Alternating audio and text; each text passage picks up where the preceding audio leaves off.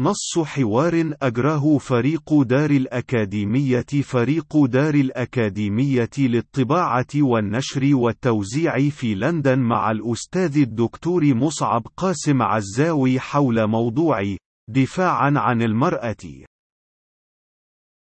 قد يكون من غير الملائم الابتداء بدفاعنا عن المرأة العربية من المقولة البسيطة والواضحة بأن المرأة العربية تمثل نصف المجتمع الحي والقادر على الإنتاج في المجتمع، وذلك لكونها مقولة تكرر طرحها كثيرا ورغم مصداقيتها المطلقة فإنها لم تستطع أن تأخذ طريقها إلى وعي الإنسان والمجتمع العربيين، وذلك كنتيجة بسيطة لكون الغالبية العظمى من فئاته هشيما مهمشا وفاقدا كل قدرة على الفعل أو التأثير.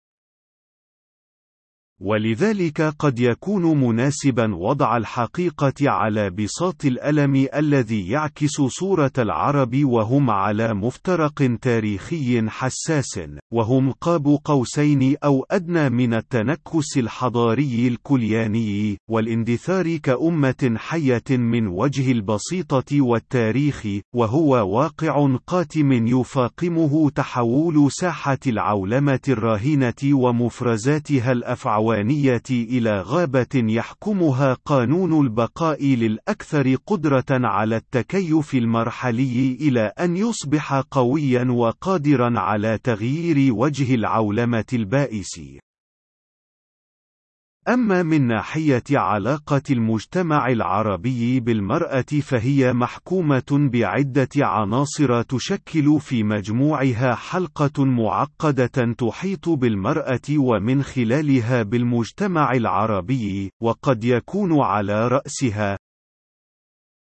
أولاً العرف الاجتماعي بشقه الرجعي عندما يحاول أن يلبس لبوس الشرع والدين، وبحيث يخضع النموذج الديني التقدمي في جوهره إلى تفسيرات واجتهادات شخصية، ضمن إطارات التمترس المذهبي والطائفي والفقهي، والتي في حقيقة أمرها تمثل ابتعادا عن جوهر الدين الحقيقي البناء، وتبني نموذج من الوعي يحتكر الحقيقة لنفسه ولمصلحته المباشرة وغير المباشرة.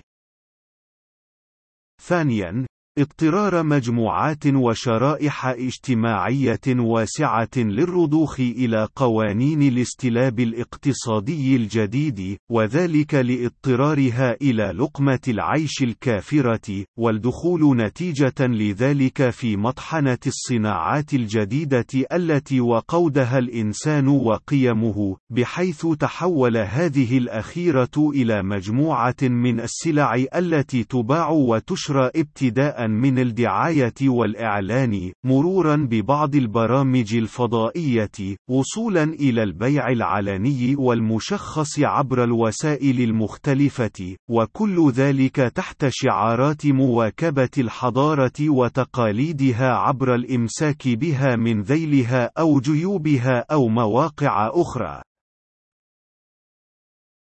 ومن خلال ذلك الخضم الضبابي يطرح السؤال التالي ذاته وهو يستفسر عن موقف المثقف العربي من ذلك الوقع المحيط بالمرأة العربية، وكيف يمارس ذلك الموقف، وإذا ما حاولنا تلمس الإجابة عن هذا التساؤل نستطيع الإشارة إلى نقطتين محوريتين.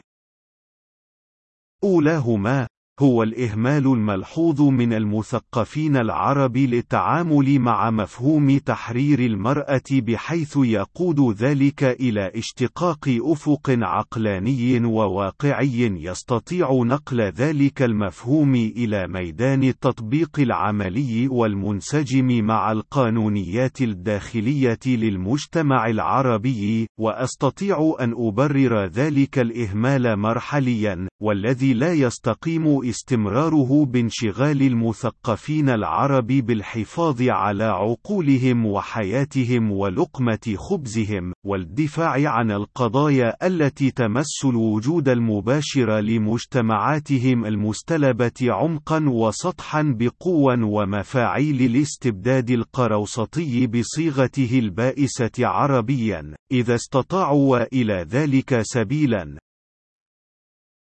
وثانيهما وهي الأخطر وتتمثل في حالة الازدواجية التي في الممارسة والقول، والتي تستمرئها بعض الشرائح المتعلمة، والتي ليس بالضرورة شخوصها مثقفون منظورا إليهم بمنظار واجبات والتزامات المثقف العضوي، من خلال ممارستها ببهلوانية هائلة مقولات التحرر والتقدم بطريقة انتقائية وشكلية، ثم تروح عقب ذلك تحرم نفس المقولات والممارسات على الأخريات والأخرين، وتشجب حتى الاقتراب منها، عندما لا تستطيع تلك المقولات أو الممارسات تحقيق الأهداف الشخصية المحضة، أو الدعائية المنوطة بها،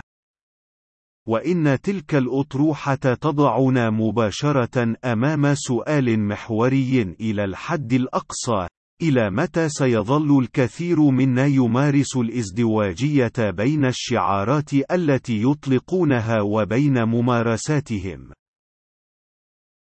وفي الختام قد يكون جميلا أن نتذكر عبارات الفيلسوف لوكا توش عن تطور المجتمعات